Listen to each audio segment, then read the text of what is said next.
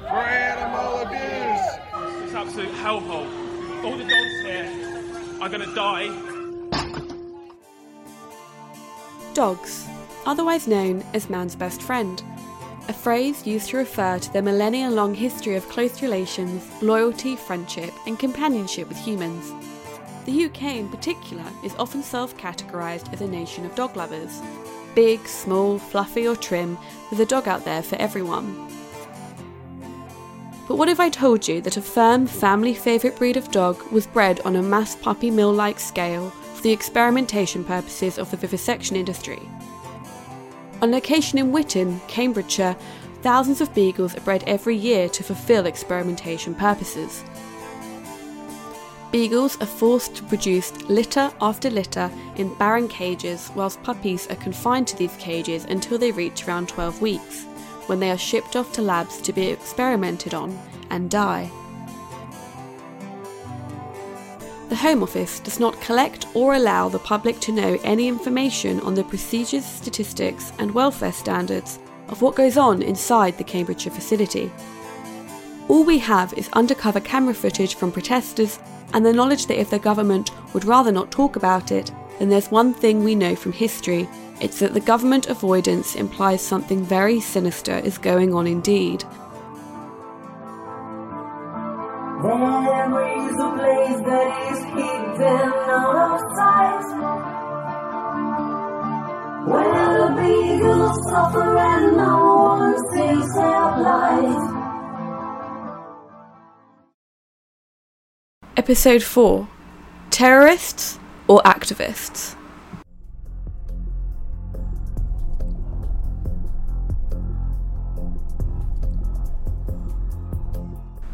When you think of an animal rights activist, what springs to mind? Demonstrations, outcry, protests, maybe even acts of vandalism. When you think of scientists, however, a more balanced and rational image comes to mind. This is all due to how both are perceived in the mainstream media. Most of us won't meet a scientist in everyday life, but many people will also not be involved with animal rights protests. All we see is what the press choose to report on. Animal rights activists have often been depicted as extremists, radical individuals who prioritise animal lives over human welfare. They are portrayed as aggressive, irrational, and willing to resort to illegal activities to achieve their goals. These stereotypes not only undermine the legitimacy of their cause, but also discourage open dialogue and understanding. In many TV interviews and debates, animal activists are shut down by the debating opponent, as the activist is usually seen as over emotional with falsified stats, whereas the stats given are nearly always easily backed up through outsourced statistics that are available for almost anyone to see publicly. Um, so, what we're really trying to do is um, ask a big question about is the way that we're treating animals in this country in line with our values? We say we're a nation of animal lovers, and yet we're seeing a billion um, animals in the food system die every year in the UK. And we're also seeing a horse die every other day in British racing. And I'd a- like to ask Nick, because, you know, we've been trying to get an answer um, from the Jockeys You'll Club. ask him, he's right there. Yeah, we've been trying to get an answer from the Jockeys Club, um, and they haven't been in an The Jockey interview. Club, yeah. Yeah, exactly. Um, do you think it's acceptable that a horse dies every other day in British racing? And if this was a jockey dying every other day in British racing, I believe it would be a completely different conversation. Give him a chance to answer very quickly because we're running out of time. Al- Although what I know is that there are 90,000 individual runners every year in races, and that 99.8% of those runners come back to their stables completely safe and sound. Do you think it's cannot acceptable you is the cannot question. eliminate In countless pop culture and media depictions, animal rights activists are viewed as weirdos who go against the norm. Hippies with no humour who are looking to kick up a fuss. Pop culture staples from South Park to How I Met Your Mother to even shows like Six Feet Under have used animal rights and those concerned for animal welfare as a go to target to poke fun at. Don't worry, we'll free you. Just sit still for a moment. Oh, thank God. Get off of him, you filthy human! poor thing needs water. You're safe now. Shame on you making this horse your slave. Come, you can live with us. We will give you food and shelter. What about me? Open the gate! This poor creature's in need of food and water. You have a home here, friend. The kid wants to stay too. I was put on the horse. I didn't want to ride it. We don't normally allow outsiders. You see, here we live in harmony with the animals. They're not our pets, but our fellow living beings. We work with the animals and try to live as they do. We make friends with the animals. We coexist and we intermarry. This is my wife, Janice. The outside world looks down on a man marrying a llama, but our love knows no boundaries.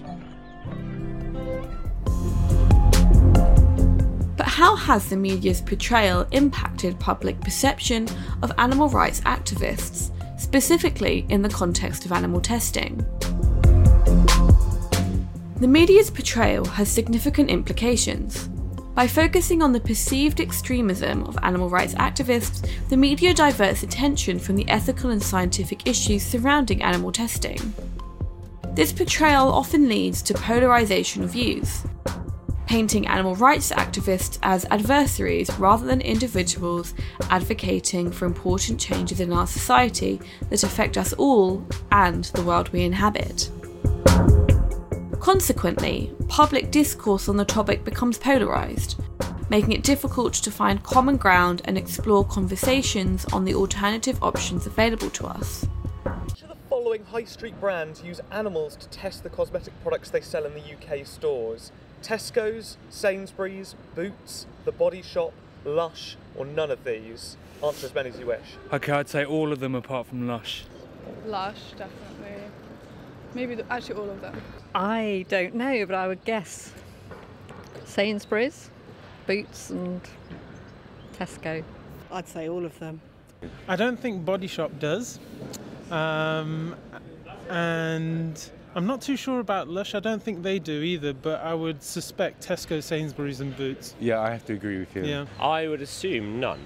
I would have thought all of them do, don't they? I'm going to go from that list Tesco only.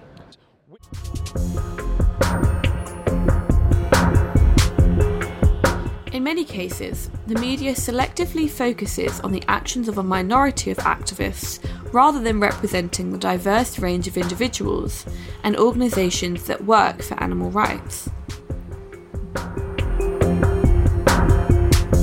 For instance, incidents of property damage or acts of violence by a small number of extremists are amplified, overshadowing the peaceful protests and educational efforts undertaken by the majority of animal rights activists.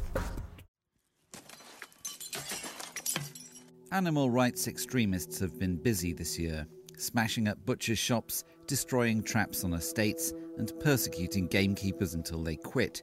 Websites like Unoffensive Animal catalogue the carnage, subtly cheering on attacks on businesses involving meat. Butchers are a good, easy target because people finish at night and go home. And the stories in there of, of smashing window. I mean, it's childish, childish stuff. You can see this is people's livelihoods, and this is, you know, jobs. At the same time, it's suffered setbacks. Police forced its website and another animal rights website, Innocent Badger, off UK servers for illegal activity. Unoffensive Animal has come up with a low tech solution to state censorship paper. Issue 1 of a new printed magazine, Wildfire is a terrorist's handbook, showing how to smash traps in the windows of butcher shops, release livestock, and chop down high seats. Former Metropolitan policeman turned investigator Ian Jensen says it harks back to the animal rights movements of the 1980s and 90s. This skewed portrayal reinforces the perception of extremism and disregards the genuine concerns surrounding animal testing. But the media is consistently tapped out of welfare issues. They might report on a pet owner who neglected their animals, or go with the wave of uproar, such as when the Met Police recently shot two pet dogs dead. Police have defended their handling of an incident in which two dogs were shot dead and a man tasered. The Met Police said it was called just after 5 pm on Sunday to reports of a woman being attacked by a dog in East London.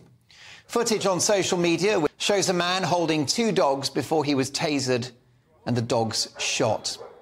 So, was this just the police doing their job or needless animal cruelty? Well, it's really hard to watch, Mark. Uh, I was heartbroken. I think I'm still affected by it, and I think a lot of people who saw it are as well. Hmm. And I was at a vigil last night with a couple of hundred people who came down to Scotland Yard to express, to mourn, and to express their upset and heartbreak at this incident. But often, news outlets fail to acknowledge the welfare issues behind the acts that have happened. For example, in 1998, The Guardian reported that activists free 8,000 mink. The article went on to say that more than 2,000 mink were roaming the Staffordshire countryside last night after 8,000 were released at a fur farm by animal rights activists early yesterday. They specifically went on to describe the incidents as an attack. It went on to say that the farmer had found the cages opened with bolt cutters and said, This is not animal rights, this is animal cruelty. These people are terrorists. This is a key example of an underreported incident. Whether people agree or disagree with the freeing of the mink in this case, what has been glossed over is the fact that there were enough mink to release on that scale in the first place, or even they were being kept in cages, probably, I'm guessing, to fuel the fur industry. The Animal Liberation Front says this action gives mink a fighting chance of survival rather than a miserable existence ending in death by gas or electrocution. But can media outlets shift their portrayal to foster a more balanced and informed understanding of animal rights activists and animal testing? It's crucial for media outlets to provide a platform for open dialogue and present a diverse range of perspectives on animal testing. By engaging with activists, scientists, policymakers, and industry representatives, the media can facilitate meaningful conversations that explore ethical, scientific, and societal implications of animal testing. Providing context, presenting accurate information, and highlighting success stories in alternative methods to animal testing can help viewers and readers develop a more nuanced understanding of the issue. But instead, what tends to happen is the media coverage of animal rights activism often lacks context and sensationalizes events to generate attention grabbing headlines. This can result in a skewed or incomplete portrayal of the issues and fail to provide a balanced perspective. Many often refer to activists as terrorists, including media outlets, which sensationalizes animal activism and unfairly labels activists as terrorists. This misinterpretation and misrepresentation stems from a lack of understanding and a tendency to focus on a few isolated incidents rather than a broader scope of animal rights advocacy. We have been labeled as terrorists, and it's shocking because we're just a bunch of people volunteer at dog and cat shelters and really love animals. Some of these terrorist labels may be in response to past DXE actions.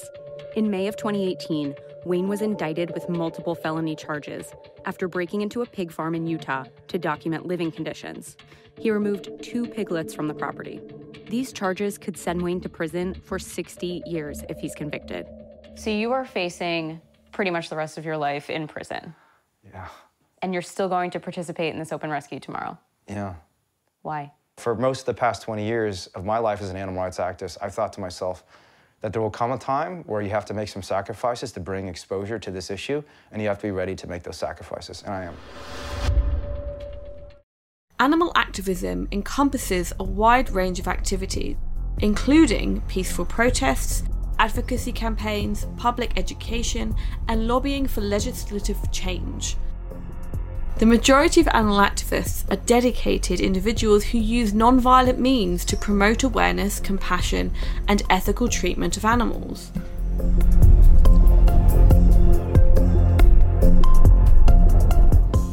It's not uncommon to encounter graphic imagery and videos used by rights activists to expose the harsh realities of animal suffering in various industries, including scientific research.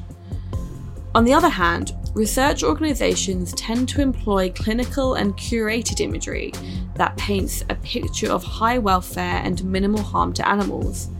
This stark contrast of representation has significant implications. It stems from the differing objectives of both parties. Some animal rights activists aim to shock and awaken the public to the often distressing conditions animals face in research settings. They believe that graphic imagery is necessary to ignite compassion and prompt action.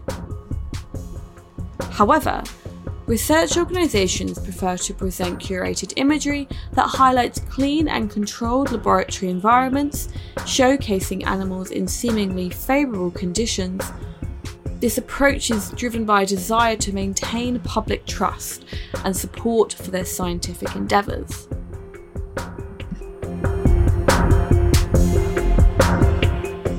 How does this clash of imagery affect the public and users? Graphic imagery can be emotionally powerful and spur immediate reactions. However, it may also create desensitization or even backlash among some individuals. On the other hand, clinical imagery can create a false sense of reassurance, potentially shielding the public from the full reality of animal welfare concerns in research. It can create confusion and mistrust among the public. When faced with opposing visuals, individuals may struggle to discern the truth and form informed opinions. This can lead to skepticism and potentially hinder constructive dialogues about the ethical considerations surrounding animal research.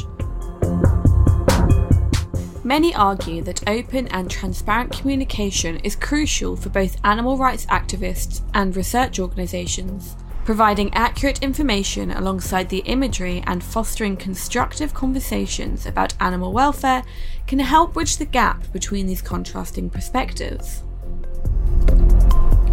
But thanks to social media, there is also a new wave of animal activism coming to the forefront. This style of activism is based around self sacrifice, compassion, and the idea that it's not illegal to care about animals. Despite laws to replace and reduce animal testing, over half a million more animals are used in cruel and unnecessary research. So on the 20th of December, I rescued as many beautiful beagle puppies as I could from a life of hell. After ensuring the dogs were safe, I remained at the scene to await arrest with the intention to stand before a jury. They are now living happy lives with loving families. I am putting it in the hands of the people to look at me and decide if they see a burglar or a dog rescuer to determine if I should be free or sent to prison. A jury have the power and the right to find us not guilty. By finding us innocent, they will be finding the animal testing industry guilty. This trial will not be about us. It will be about taking animal testing to trial. A lot of science based blogs and websites share articles about their feelings on animal protesters. For example, TheScientist.com published an article titled Time to Take Animal Rights Harassment More Seriously.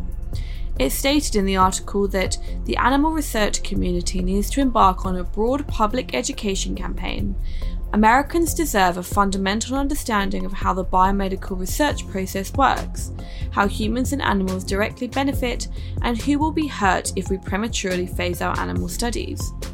We also need to counter the flood of animal rights propaganda that fuels rising levels of hatred and anger. But what could happen if animal rights and scientists came together? Insert clip.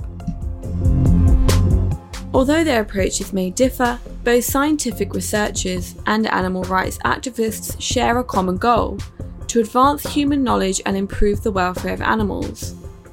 By recognising and focusing on this shared objective, they could establish a foundation for collaboration. Animal rights activists have long advocated for the re- reduction and replacement of animal testing in research, Simultaneously, scientific researchers are increasingly recognizing the limitations and ethical concerns associated with animal experimentation. By collaborating, these two groups can work together to accelerate the adoption of non animal methods such as in vitro testing and microdosing techniques. Animal rights activists bring a strong ethical perspective to the table, challenging the use of animals in research. By working together with scientific researchers, they can raise awareness about the ethical implications of animal experimentation and push for greater transparency and accountability in research practices. This collaboration can foster a more consensuous and compassionate scientific community.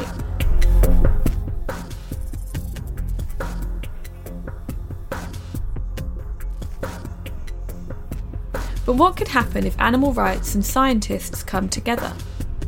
With these mounting ethical concerns and advancements in technology, the scientific community is increasingly acknowledging the limitations of animal testing. These animal rights activists, who are often so mocked by the public and the media, have long advocated for alternatives, citing animal welfare concerns and the need for more accurate, relevant, and humane research methods. And why do I believe in the power of alternatives? Well, I grew up with photos of mouse brains all around my house. My father is a pediatric oncologist and constantly leaving his research open on the family computer or on the dining room table. Obviously, my father and I have an interesting dynamic. We have both made great strides in the areas that we feel passionate about. For him, fighting cancer, and for me, fighting animal oppression. And I know we will continue to fight for these things until the day that we die. But what does this mean for our everyday interactions? How do we relate when our interests are so seemingly pitted against one another? We came to the answer recently. We came to the conclusion that there is an urgent and pressing need for the funding and development of alternatives. And we need more effective research models. Currently, 9 out of 10 drugs that proved effective in animal models failed in human clinical trials. My hope is that scientists and activists will come together to show the world that animal activism can be scientific progress. And that through these efforts, such reliable alternatives will be created that the FDA will not require animal testing or research under any circumstances. Finally, it's starting to look like big organisations are joining forces to champion this cause. The annual Oxford Animal Ethics Summer School, organised by the Oxford Centre for Animal Ethics in partnership with Cruelty Free International, serves as a platform for researchers, scholars, and activists to explore and discuss the ethical dimensions of animal use in various fields, including scientific research. The focus on non animal research methods is a central theme of this event, highlighting the potential for more effective and ethical scientific practices. In 1947, Oxford Don C.S. Lewis once remarked that it was the rarest thing in the world to hear a rational discussion of vivisection, or as we would call it today, animal experimentation. Well, at this summer school, we are trying to do what seemed impossible, at least impossibly rare, to C.S. Lewis. We have tried to have a rational debate on the use of animals in research. And this has been the subject of much debate at this year's summer school. Cruelty Free International has partnered with the Oxford Centre for Animal Ethics because we think it's really important to put the issue of animal experiments at the centre of the moral agenda.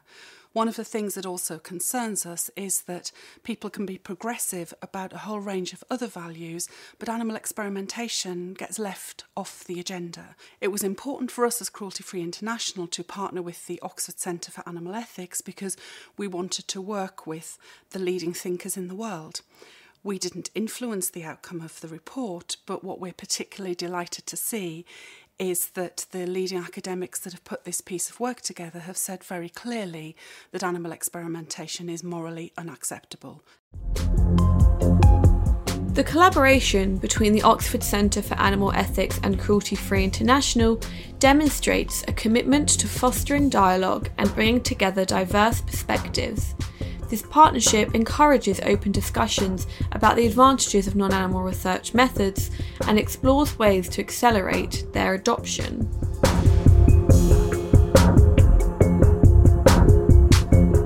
Through their joint efforts, the Oxford Centre for Animal Ethics and Cruelty Free International are playing a crucial role in shaping policy and legislation related to non animal research methods.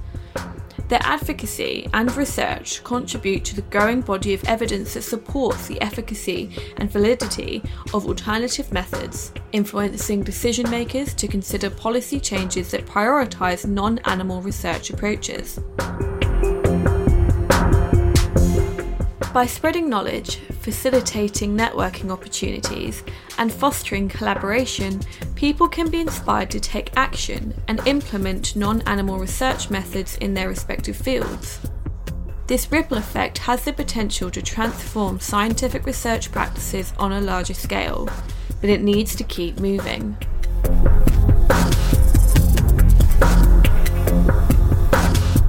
As more big organisations join this cause, the momentum for change grows, bringing us closer to a future where non animal research methods are embraced as the norm. Through continued collaboration, dialogue, and education, we can forge a more compassionate and scientifically advanced path forward without poking fun at animal advocacy.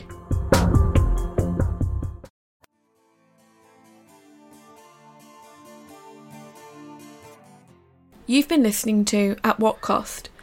Puppy Mills, Animal Testing, and MBR Acres. Please leave a review and rating, and don't forget to subscribe to the podcast.